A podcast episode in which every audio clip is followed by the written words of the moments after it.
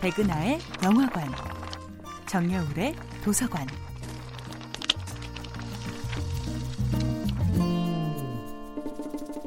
안녕하세요. 여러분과 아름답고 풍요로운 책 이야기를 나누고 있는 작가 정여울입니다. 이번 주에 만나보고 있는 작품은 카프카의 변신입니다. 그레고르는 자신과 유일하게 소통하는 여동생이 자신에게 좀 더 맛있는 것을 갖다 주기를 바라며 속으로 이렇게 생각합니다.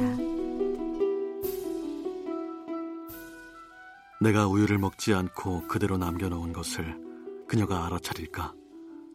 그것이 결코 배가 고프지 않아서가 아니라는 것도 내 입맛에 더 잘 맞는 다른 음식을 갖다 줄까?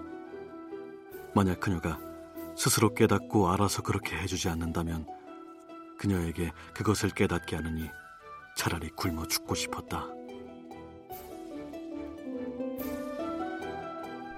하지만 누구도 그레고르가 진정으로 무엇을 원하는지 알려고 하지 않습니다.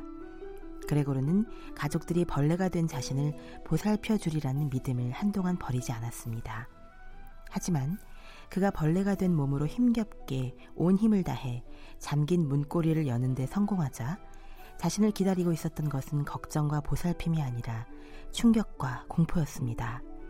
지배인은 비명을 지르며 뒷걸음치고 어머니는 기절해 버립니다. 아버지는 그레고를 향해 주먹을 불끈 쥐다가 마치 진짜 아들을 찾는 듯 두리번거리더니 울음을 터뜨리고 맙니다.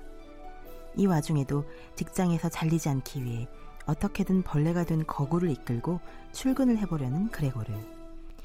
그는 지배인이 이 모든 사실을 회사에 알릴까봐 전전긍긍합니다. 지배인님, 대체 어디로 가십니까? 회사로 가시나요? 모든 일을 사실대로 보고하실 겁니까? 지금 당장은 일할 능력이 없어 보일지 모르지만 오히려 이런 때야말로 그 사람의 예전 실적을 떠올려 볼 좋은 기회가 아닐까요? 나중에는 그러니까 장애가 제거된 후에는 틀림없이 그만큼 더 열심히 훨씬 더 집중해서 일하게 될 테니까요. 그러나 아무리 간절하게 예언해도 소용없습니다.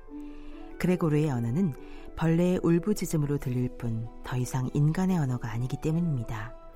사람들은 사람들끼리의 언어로만 소통합니다.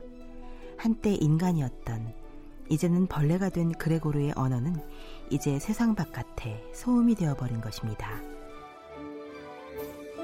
정여울의 도서관이었습니다.